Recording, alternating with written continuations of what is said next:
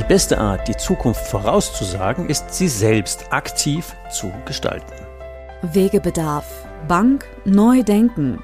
Der Podcast für mutige Firmenkundenbankentscheider, die neue Wege gehen wollen und können. Es geht um mehr Nutzen, mehr Lebensqualität und mehr Ertrag für alle. Banknutzer, Bankinhaber, Bankmitarbeiter und die Bank selbst. Aus eigener Erfahrung als Unternehmer, als Wegbegleiter von über 250 Firmenkundenbanken in Deutschland, Österreich und Schweiz und Member der Big Banking Innovation Group lädt dich Ulrich Zimmermann ein, gemeinsam deine Firmenkundenbank neu zu denken und eine neue Beratungs- und Führungskultur mit Leben zu füllen. Beratung mit 100% Nutzen macht Berater und Bank wertvoll, unverzichtbar und zukunftssicher. Wegbegleitung zu mehr Nutzen, mehr Spaß und mehr Ertrag für alle. Heute haben wir wieder ein 1A-Beispiel, wie eine Bank im völlig gleichen Markt sich völlig anders entwickelt hat und völlig neue Wege geht.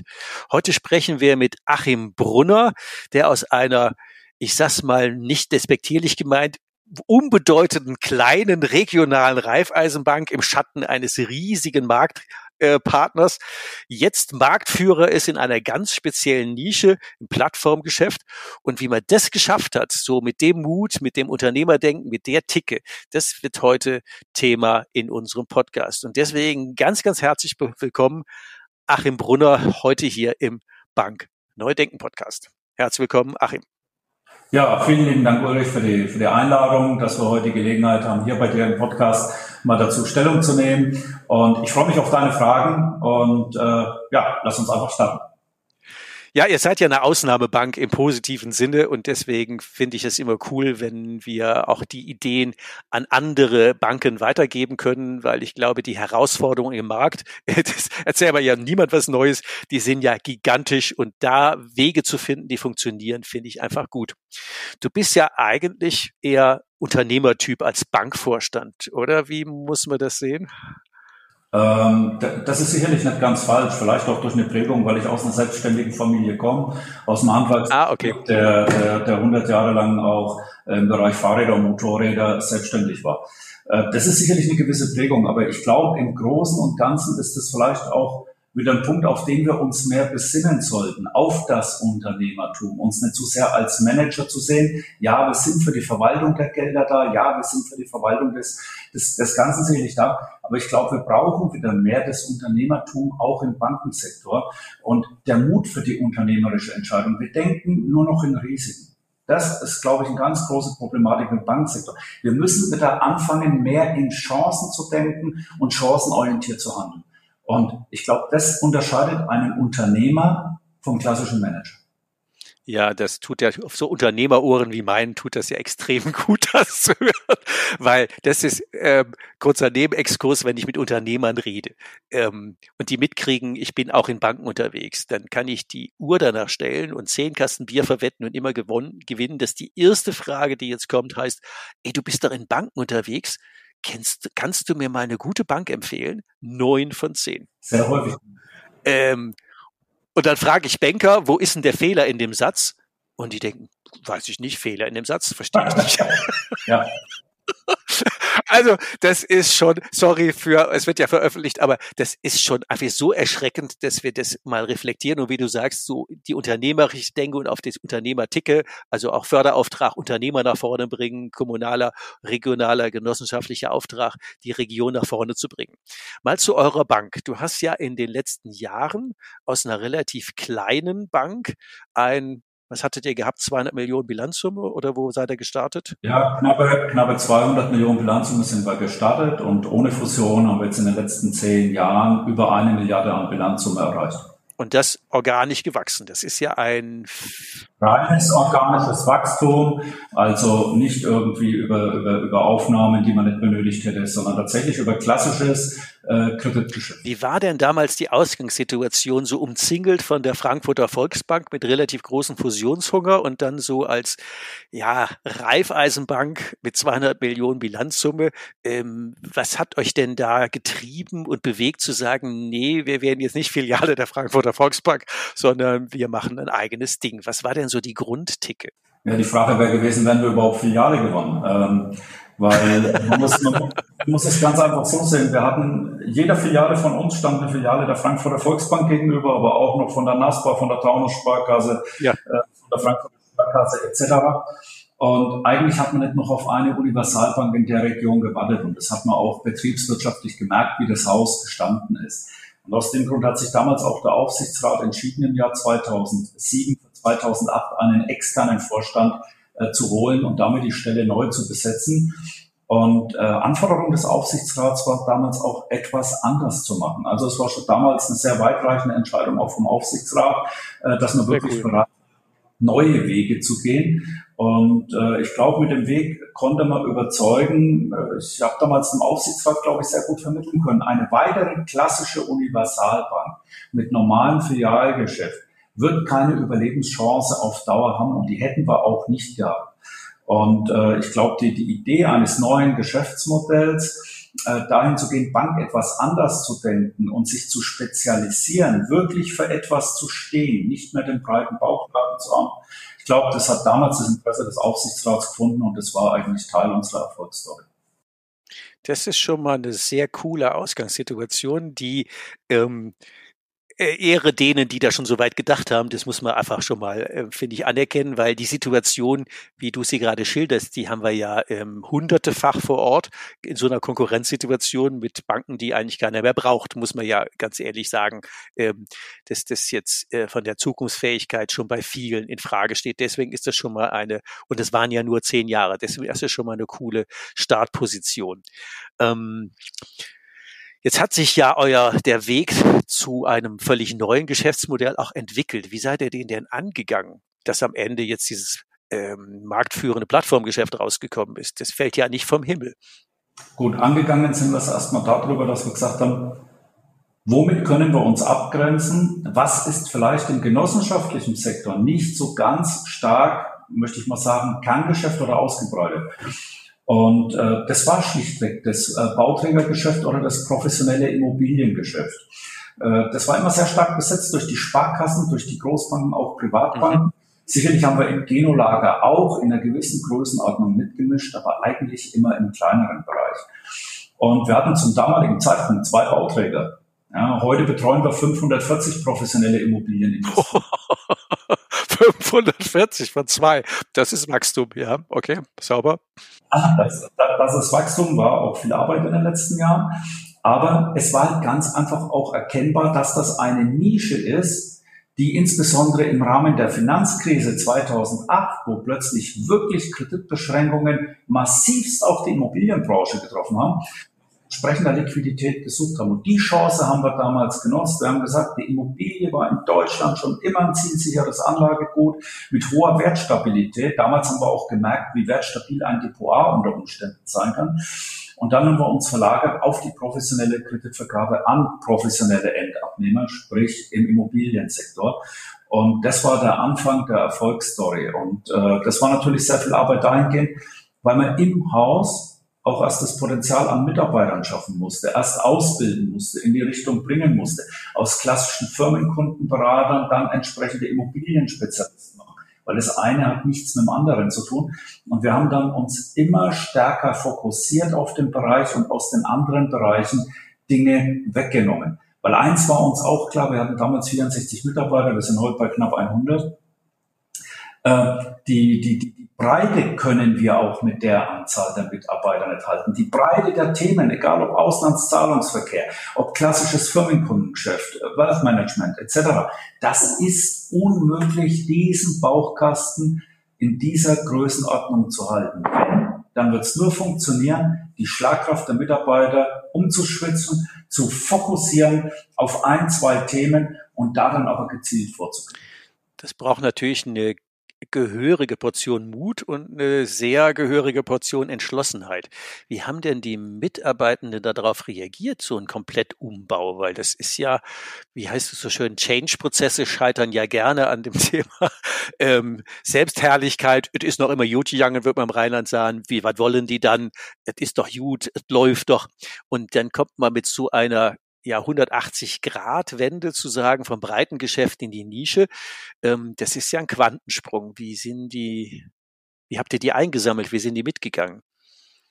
Also äh, zu, zu dem Thema Einsammeln kann man sagen, wir haben das mit einem sehr offenen Prozess gemacht. Haben wir damals auch Trainer mit ins Haus geholt, äh, wirklich das in der Mitarbeiterschaft abgefragt. Aber egal wie gut du sowas vorbereitest, äh, wir können auch für uns sagen, die Umstrukturierung des Hauses war einfach zu elementar, als dass es in der Breite mitgegangen worden wäre. Mhm. Und äh, wir haben das am Anfang vielleicht auch etwas unterschätzt. Äh, es waren tatsächlich vier schwierige Jahre dann auch anfangs, mhm. weil man eben in Teilen auch nicht den, den, den Sinn der, der Umstrukturierung erfassen wollte. Okay. Und dann ist häufig ein sehr hohes Beharrungsvermögen, teilweise ein fast Dagegenarbeiten vorhanden.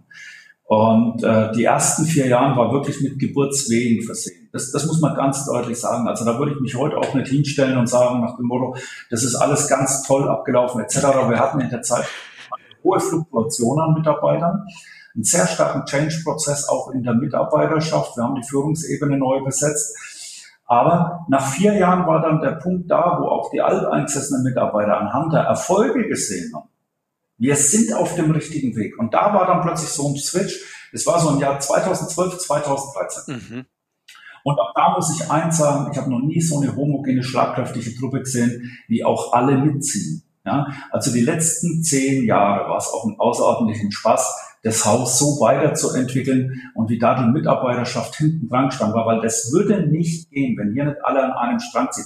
Ein Vortänzer alleine kann es nicht zustande bringen. Du brauchst die Schlagkraft der gesamten Truppe und die haben wir hier gegeben. Das Aber die ersten vier Jahre mhm. möchte ich nicht noch machen. das finde ich jetzt sehr ehrlich und sehr äh, sehr cool, weil ohne ohne diese Geburtswehen drei bis fünf Jahre rechnet man ja immer. Alles andere, was da schneller versprochen wird, glaube ich, kein Mensch. Ähm, Wunder geschieht immer wieder, aber der Normalding und vier Jahre für so ein äh, beginnenden Change ist ziemlich flott. Und dann, äh, wie hoch war die Fluktuation? Also die Fluktuation damals von den Marktmitarbeitern tatsächlich war in der Größenordnung von über 60 Prozent. 60 Prozent. Ja. Also 30 halte ich für normal, 60 ist Ach, verschärft. Wir gehen auch ganz offen mit dem Thema um. Wir gehen auch ganz offen mit dem Thema um. Es war damals so, die Marktfolgemitarbeiter, das ist das Spannende. Die haben wesentlich eher erkannt, auf welchem Weg wir unterwegs sind, was das für unser Haus bedeuten kann. Und äh, im, im, im Markt war der Switch-Prozess äh, deutlich äh, schwieriger. Und äh, das war in den ersten vier Jahren, das hat eigentlich am meisten gerüttelt. Verblüffend. ähm, was gab denn bei den Mitarbeitern am Ende den Ausschlag, dass sie sich haben einlassen können? Schlichtweg die Erfolge der Bank, obwohl äh, teilweise eben nicht in die Richtung gearbeitet worden ist von einem Teil der Mitarbeiterschaft. Man muss eins sagen, wir standen betriebswirtschaftlich außerordentlich schlecht im Jahr 2008. Ähm, äh, was die was die Risikoseite betroffen hat, was die Ertragsseite betroffen hat. Wir waren immer weit unterdurchschnittlich zum, zum Verbandsniveau, aber wir haben dann innerhalb der ersten drei, vier Jahre schon einen deutlichen Switch geschafft, waren plötzlich schon in vielen Kennzahlen über dem Verbandsdurchschnitt und daran hat man dann gemerkt, nach dem Mensch, bei den anderen geht's nach unten. Und obwohl Finanzkrise ist, obwohl wir diesen Switch machen, obwohl wir diese Geburtswehen haben, mhm. laufen wir deutlich besser. Was ist erstmal, wenn wir wirklich alle an einem Strang ziehen? Und das hat man richtig in der Mannschaft gemerkt, dass da ein Umdenkungsprozess war. Und ich glaube, man hat erkannt, ich kann es ja auch verstehen, wenn man als junger Vorstand kommt mit 40 Jahren. Mhm. Nach dem Motto, naja, ich hier zwei, drei Jahre machen wollen und dann geht's in die Börsenstraße eins wie für die 16 Banken außenrum zu dem damaligen Zeitpunkt. Ich glaube, man konnte sich auch schwer vorstellen, dass es vielleicht wirklich der Sinn ist, ein Haus zu entwickeln und was Neues draus zu machen. Und äh, das haben dann die Mitarbeiter auch gemerkt, dass es hier nicht darum geht, einen kurzfristigen Erfolg zu machen und dann das Haus, möchte ich mal sagen, woanders hinzuführen, sondern wirklich ein Haus in der Selbstständigkeit zu halten mit einem neuen Geschäftsmodell. Hm, Finde ich gut. Die Haltung dahinter, man steht ja immer auf dem auf der Bühne als Vorstand oder als Geschäftsführer, wie auch immer man das sieht, als, äh, als Vorreiter. Ähm, ja. Und die Haltung dahinter, das äh, predige ich ja auch immer gebetsmühlartig, die macht ja den Unterschied. Und wenn die Leute jetzt erleben, das ist kein irgendwie Quick-Win und dann weg, sondern ähm, das ist ernst gemeint, dann können die sich auch leichter einlassen. Wie lange hat das gedauert, bis die dieses ernst gemeint verstanden haben? Ja, also im, im Endeffekt schon die, die ersten vier Jahre. Das war das. Das waren die Erfolge, die entsprechend weitergehen. Genau, das war das. Und danach hatten wir auch überhaupt nicht mehr die Thematik oder die Diskussion, sondern äh, dann sind auch sehr schnell die neuen Mitarbeiter, die neu ins Haus gekommen sind, äh, dazu integriert worden. Und man muss eins sagen, nach dem Motto, da kam dann richtig Schwungmasse. Hattet ihr eine Vision, wo es auf Dauer hingehen soll, auch mit dem Plattformgeschäft? Hm, sagen wir es mal so, wir hatten, äh, ähm, ich habe das anfangs mal ausgegeben, wo ich als Haus hin möchte und tatsächlich gesagt, dass ich ein Milliardenhaus werden möchte, aus eigenem Wachstum. Ähm, ich könnte es jetzt gleich flapsig sagen und manche Mitarbeiter haben damals so geschaut, als hätte ich was Schlechtes gefrühstückt. ja, ja das wird fraglich. Aber irgendwann hat man es geglaubt. Ich weiß noch, als wir die 500 Millionen überschritten haben und dann äh, war auf der Präsentation stand Think Big und ab heute wollen wir nur noch groß denken. Äh, da war es nicht mehr das Unmögliche. Da haben die Mitarbeiter auch wirklich dran geglaubt, dass wir das aus eigener Kraft erreichen können. Dass wenn wir an den Kunden dran sind, wenn wir unser Modell gezielt sofort fahren, dass dieser Erfolg, den wir in den letzten Jahren schon davongetragen haben, in die Zukunft duplizierbar ist. Und das hat man gemerkt. Man merkt es ganz einfach in der Mannschaft. Sie halten die Dinge nicht mehr für unmöglich, die wir angehen. Plattformgeschäft ist ja auch ein Stück weit Anlegen mit ganz großen Playern im Markt. Was ist denn euer Special? Wie schafft ihr das denn, dieses Wachstum so kontinuierlich, stetig und systematisch hinzukriegen? Weil man legt sich ja mit relativ viel großen Partnern an. Ja, auch, auch bei, bei dem Thema muss man schauen, dass man in der Nische bleibt. Ähm, wir haben äh, uns ja spezialisiert auf das Thema professionelles Immobiliengeschäft. Und äh, im professionellen Immobiliengeschäft sind manche Geschäfte für einige zu klein und andere zu groß. Und wir haben uns genau den Mittelwert ausgesucht damals zwischen 4 bis 25 Millionen. Unter 25 Millionen haben die klassischen Hypothekenbanken eigentlich keine Lust. Ja? Oder da ist auch eine NordLB oder eine LBBW, winkt da freundlich ab und sagt nach dem Motto, da fangen wir nicht an. Ja? Äh, und wiederum unter den vier Millionen ist es auch so, äh, da, da machen es gern viele nach dem Motto, das ist überschaubar, aber in der Zwischengröße war das häufig das Thema äh, des Geschäfts und, und darauf haben wir uns konzentriert, anfangs im reinen Konsortialgeschäft und irgendwann haben wir dann gesagt, das Ganze muss man eigentlich auch systematisieren können, plattformmäßiger machen können. Und da sind wir einen anderen Weg gegangen als die Plattformen. Die Plattformen sind eigentlich immer den Weg gegangen, das Geschäft drauf einzustellen. Und wir haben gesagt, das Geschäft ist eigentlich viel zu individuell. Wir haben die Banken eingestellt. Und die Banken mussten sich im Endeffekt äh, auf der Plattform öffnen und das Geschäft wurde dann zugeroutet. Und das war der, der, der Unterschied, wieso es dann im Bauträgerbereich funktioniert hat. Interessanter Ansatz. Kundennutzenorientierung per se durchgängig. Das ist äh, sehr stringent. Das ist sehr cool. Ähm, ihr seid jetzt über eine Milliarde, verdient exzeptionell Geld. Ähm, habt, sagt man so, oder? Man hört so Gerüchte, ich weiß es nicht so, ich bin ja da nur externer, ähm, aber zumindest weit über Verbandsdurchschnitt, was ja dafür zeigt, dass das ein guter Weg war. Ähm, die Übernahme, äh, wie heißt es, äh, Befürchtungen von den großen Nachbarn sind rum. Wo wird es denn hingehen, das, äh, die Zukunft der Bank? Also, äh, wenn wir unseren Forecast nehmen, wird sich in den nächsten fünf Jahren nichts an unserer Story ändern, wie das, was in den letzten fünf Jahren war. Das, das muss man dazu sagen. Natürlich sind im Augenblick ähm, äh, Marktumfeldbedingungen dazugekommen, die es uns allen etwas schwerer machen, in die Zukunft zu schauen. Ja, ich sage mal eins, das Thema des Ukraine-Kriegs äh, Gott bewahre, es ist wirklich unwahrscheinlich schlimm. Aber an der Stelle kann man auch eins sagen, allein in den letzten zehn Jahren oder 20 Jahren, wie viele Kriege wir erleben mussten, auch in Europa. Ja, ich sage nur eins, während Bosnien-Herzegowina etc. Und äh, an solchen Phasen ist immer eins gemein, sie gehen irgendwann vorbei und damit dann auch die Übertreibungen im Markt. Wir Banker neigen ja immer dazu, dann das Kind gleich mit dem ganzen Bad auszuschütten. Die Rohstoff- und Energiepreise, alles geht davon, wie soll es in der Zukunft weitergehen. Ich sage eins, die kommen genauso schnell wieder zurück. Ich habe auch bei Corona gesagt, wir werden ein V erleben und kein L oder ein U von der Wirtschaft. Und genau das ist gekommen, ein V. Und jetzt haben wir die Lieferkettenproblematik, weil plötzlich eine äh, hohe Nachfrage da war. Ganz erstaunlich, wenn die Leute zu Hause sitzen, was sollen sie auch machen, ne? außer konsumieren. Und äh, genau das ist passiert. Ähm, wir gehen davon aus, aufgrund der Inflation, selbst wenn die Zinsen steigen, dass die Immobilie nach wie vor das beliebteste Anlagegut mit und eine gewisse Stabilität und Sicherheit gibt und somit unser Geschäftsmodell auch in den nächsten Jahren außerordentlich gut tragend ist. Ja, auf das Pferd setze ich ja auch. Ich habe ja letztes Jahr noch eine kleine Immobiliengenossenschaft auf den Weg gebracht, die jetzt auch schon anfängt. Das ist genau die dieser Nische. Deswegen muss ich eben auch schmunzeln. Äh, die, die, für die Großen haben wir einfach keine Luft.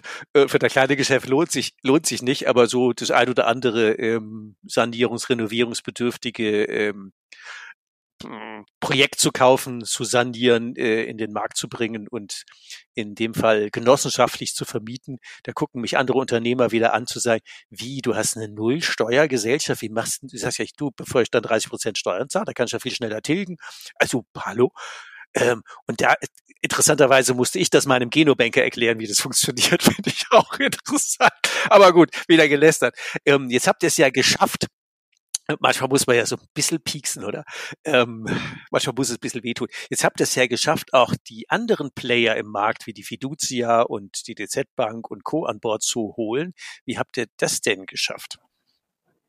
Na gut, das haben wir nicht alleine geschafft. Da muss man eins sagen, das Thema äh, FinCompare, das war eigentlich eine genossenschaftliche Zusammenarbeit, wie man sie sich wünscht. Äh, es ging ja, ging ja von vier äh, Genossenschaftsbanken hauptsächlich aus. Das war Hannover, Berlin mit weiter und unser Haus, wo wir uns darüber unterhalten haben, dass man im Firmenkundengeschäft doch als Genossenschaften wirklich selbst eine Plattform erstellen können müssen. Mhm. Es kann doch nicht sein, dass wir immer abhängig sind von Dritten, diese die Plattformen bauen und wir am Ende rein der Appendix sind, der nur noch reiner Produktlieferant ist. Mhm. Ja? Und äh, hier hat sich die Chance ergeben äh, durch den Verkauf des Unternehmens. Und das Tolle war diesmal, dass wir wirklich alle in den Boot, ins Boot bekommen haben. Einschließlich der DZ Bank, einschließlich äh, der Atuvia, äh, einschließlich der Spezialisten im Verbund für dieses Geschäftsfeld. Und äh, wir haben wirklich in außerordentlich kurzer Zeit mit, mit sehr homogenen Gesprächen, wo eine sehr klare Zielsetzung da war, äh, es dann geschafft, meiner Meinung nach, an, an, an wirklichen Meilenstein für den, für den genossenschaftlichen Bereich im Plattformgeschäft zu gehen, was das Firmenkundengeschäft betrifft.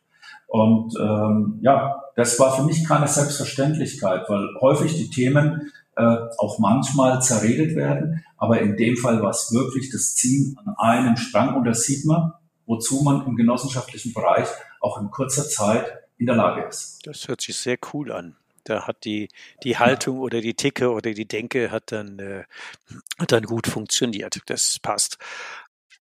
Ja, das ist, ähm, äh, das ist formidabel, wenn das so funktioniert. Da kann man immer nur tief den Hut ziehen und respektvoll hingucken und damit ja auch wieder anderen kleineren Banken den Mut machen zu sagen, ey Jungs, wenn ihr eine gute Idee habt ähm, und eine Nische besetzt, das wäre ja so ein ähm, Stück weit die Übertragbarkeit auf andere Banken und das denn konsequent treibt, eure Mitarbeiter an Bord holt, ähm, den Kundennutzen so spielt, dass das auch Leute gewinnt, dann ist das auch ein tragfähiges Modell für Zukunft zu schaffen.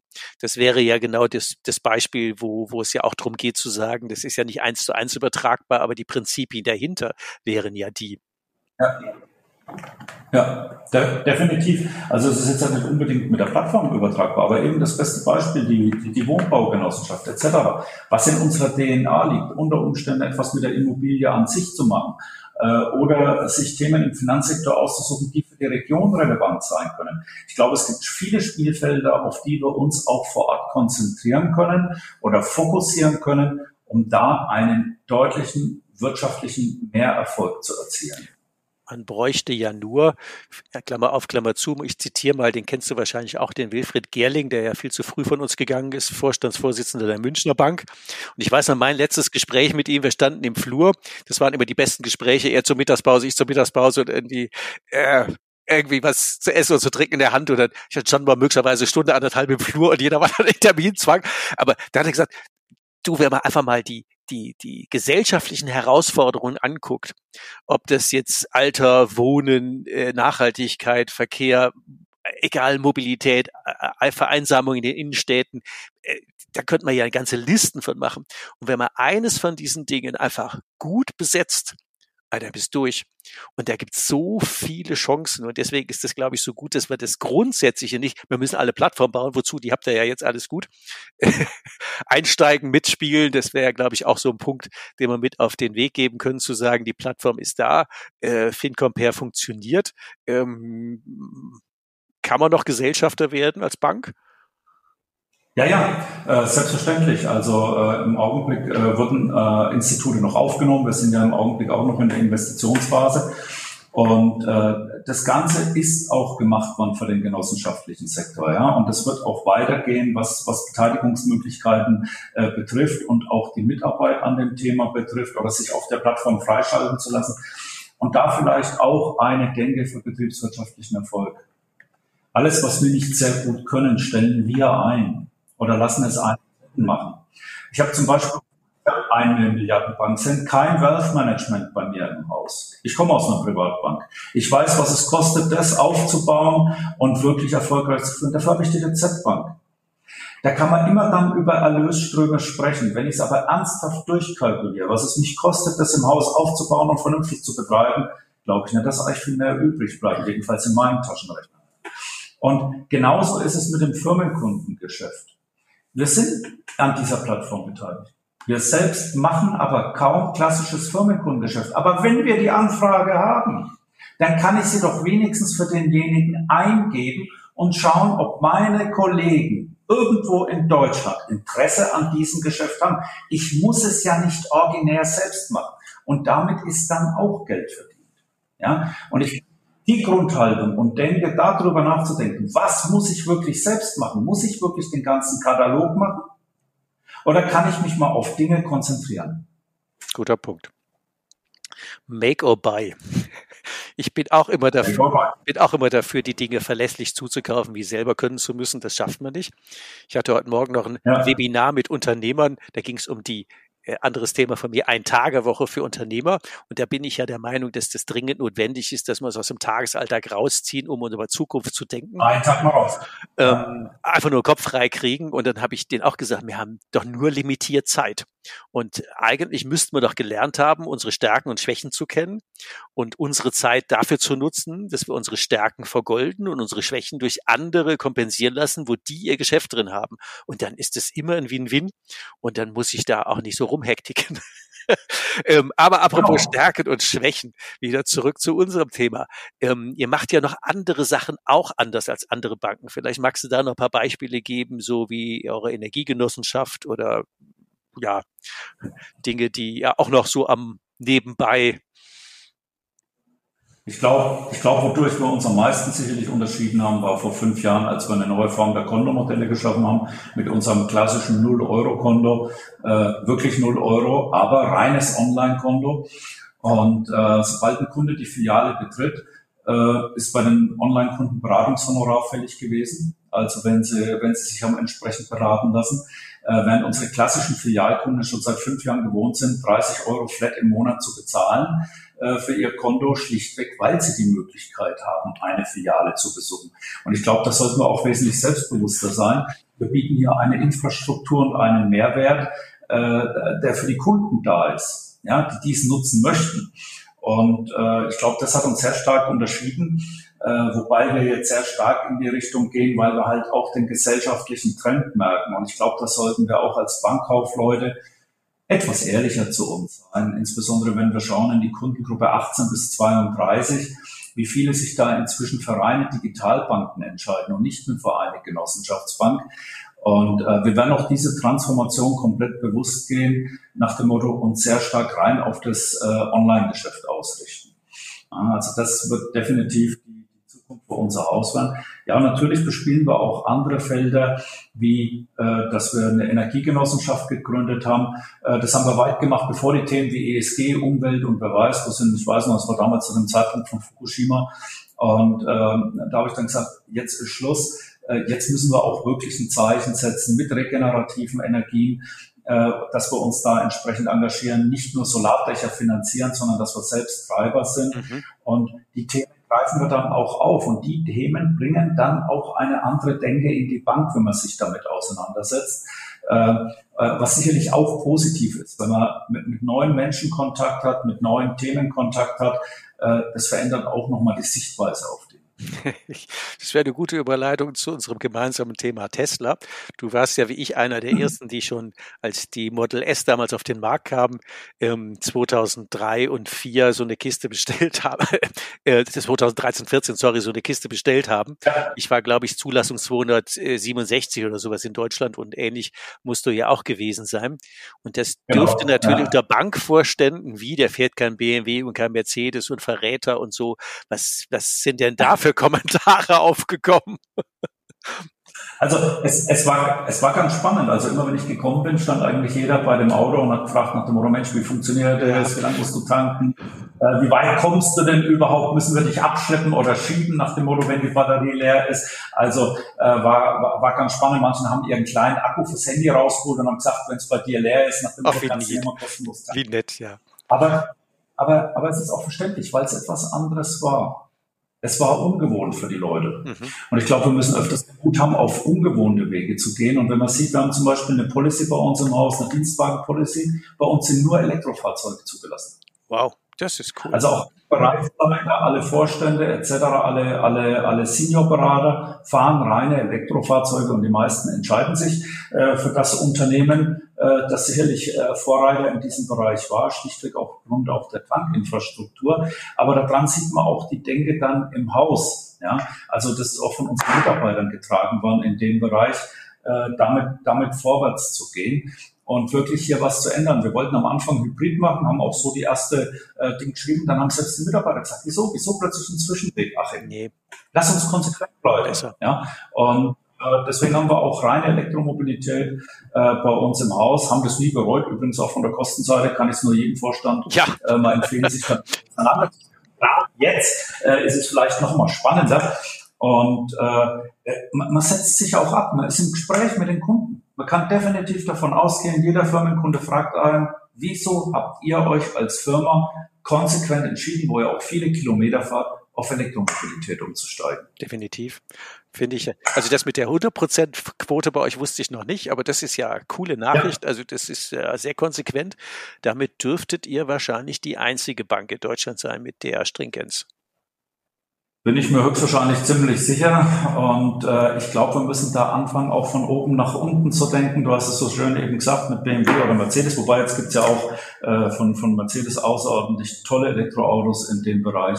Und vielleicht kommt so langsam auch ein Umdenken in den Geschäftsleitungen. Weil ich denke, wir sollten das Vorbild sein und sollten unseren Mitarbeitern vorlegen, was möglich ist. Äh, oder wenn wir uns auf den Weg geben oder das Ganze ist wirklich immer nur, ich möchte mal sagen, so ein, so ein fadenscheinlicher Vorhang, wenn wir dann über Energiemaßnahmen etc. reden. Wir können selbst beginnen. Wir können bei uns beginnen. Ja, und vielleicht ist es mal etwas umständlicher, 20 Minuten zu stehen, als wie fünf beim Nachtanken. Ja. Aber vielleicht sollte eigentlich auch mal in gewissen Dingen es wert sein, wenn wir Dinge ernst meinen, wie Energieneutralität, wie Klimawandel etc. Ich habe ja aus Eigennutz ja mal eine es, es schlummert vor sich hin ein Geschäftsmodell angefangen, was eine Plattform bietet für E-Autofahrer, die ein Hotel suchen mit Ladestrom, hotelforev.com, hotelforelectricvehicle.com. Äh, es schlummert so vor sich hin, aber die, das habe ich vor sechs Jahren an den Start gebracht. Da haben wir zwar jetzt 1300 Hotels drauf, das ist immerhin zwar der Deutschlandmarktführer, aber davon kann man nicht leben. Ähm, aber immerhin, jetzt so nach und nach kommen ja so andere auf den Weg und ich sagte, meine Sekretärin bucht nur Hotels mit Strom und ich habe jeden Morgen, wenn ich unterwegs bin, ein volles Auto da stehen. Da ist nicht nur der Fahrer ausgeruht, sondern wie bei der Post, Postkutschenstation auch das Auto wieder mit neuen Pferden bewaffnet. Und das ist natürlich auch ein Punkt, den muss ich irgendwie mal auch wieder Gas geben, wenn ich mal wieder Zeit dafür habe. Aber das sind so Sachen, die äh, so ganz grundsätzliche Veränderungen sind. Ähm, Definitiv. Letzter Punkt vielleicht in der Frage. Ich bin über einen Artikel von dir gestolpert, der heißt, eine Fusion löst keine Probleme, nur gut funktionierende Geschäftsmodelle tun das. Das ist vielleicht eine, ja. eine gute Message an kleinere Banken zum Schluss, weil zum Schluss haben wir immer noch drei Tipps auf dem Weg.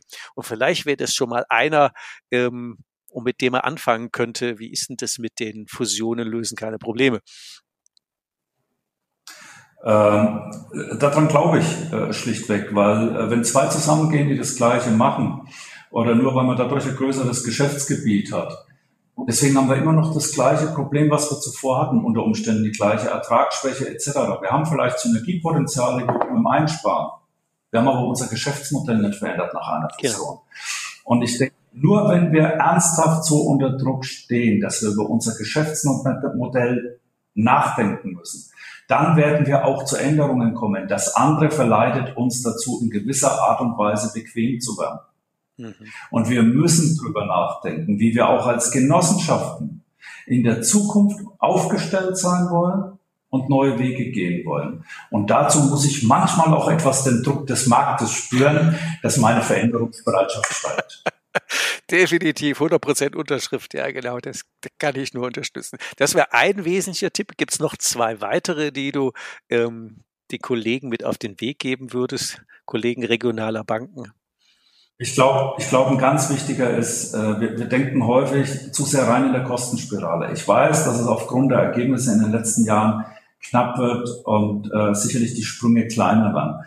Aber wir müssen wieder mehr Mut haben, auch in Dinge zu investieren, wo wir noch nicht den Erfolg absehen können und Dinge ausprobieren. Wenn wir das nicht tun, dann verharren wir in einer Entwicklung, werden uns nicht vorwärts bewegen und das wird auf Dauer den weiteren Rückschritt bedeuten. Und was, was vielleicht auch noch ganz wichtig ist, bei uns im Haus ist ein Thema wirklich verboten. Mhm. Jammern über die Regulatorik. okay. Da gibt es auch seitens des Vorstands eins ganz klar. Das sind die Marktumfeldbedingungen. Ich diskutiere beim Vorstand, ich diskutiere im Fußball auch nicht nach dem Motto, wieso es abseits so geregelt ist, wie es geregelt ist. Mhm. Sondern ich sage der Mannschaft, wie sie spielen muss, dass sie nicht so häufig ins Abseits läuft. Okay. Ich glaube, das ist das Wichtigste. Wir müssen die Marktumfeldbedingungen akzeptieren, wie sie sind und uns danach ausrichten und daraufhin die Ideen einfallen lassen. Und jeden Tag, wo wir damit verschwenden, uns über die BaFin, Bundesbank, EZB Gedanken zu machen und ständig über die Regulatorik schimpfen. Das blockiert uns in neuen Themen. Ein besseres Schlusswort hätte ich mir nicht wünschen können. Also von daher sage ich ganz, ganz herzlichen Dank und ähm, weiterhin, lieber Achim, alles Gute und viel, viel Erfolg in all euren ähm, neuen Bewegungen, Bestrebungen. Viel Erfolg. Vielen Dank, weiterhin auch alles Gute für dich, bleib gesund und ich freue mich, wenn wir uns wieder hören. Ja? Gute Zeit. Ja, gerne, danke. Tschüss. Brauchst du noch mehr Impulse? Noch mehr Wegbegleitung? Willst du deine Firmenkundenbank mutig zu mehr Nutzen, mehr Spaß und mehr Ertrag für alle führen? Zum Stabilitätsanker der Region machen? Wegebedarf, Bank, neu denken der Podcast für mutige, innovative Firmenkundenbankentscheider, die neue Wege gehen wollen und können. Nutze gerne unsere Entscheider-Workshops, um dich mit anderen mutigen Entscheidern, Ulrich Zimmermann und weiteren Mitgestaltern der Big Banking Innovation Group auszutauschen und gemeinsam eine neue, 100% nutzenorientierte Beratungs- und Führungskultur mit Leben zu füllen. Mehr Nutzen, mehr Lebensqualität und mehr Ertrag für alle. Die Termine der Entscheider-Workshops findest du in den Show Notes. Morgen kann kommen. Dein Weg wird viel leichter mit jemand an deiner Seite, der den Weg schon gegangen ist.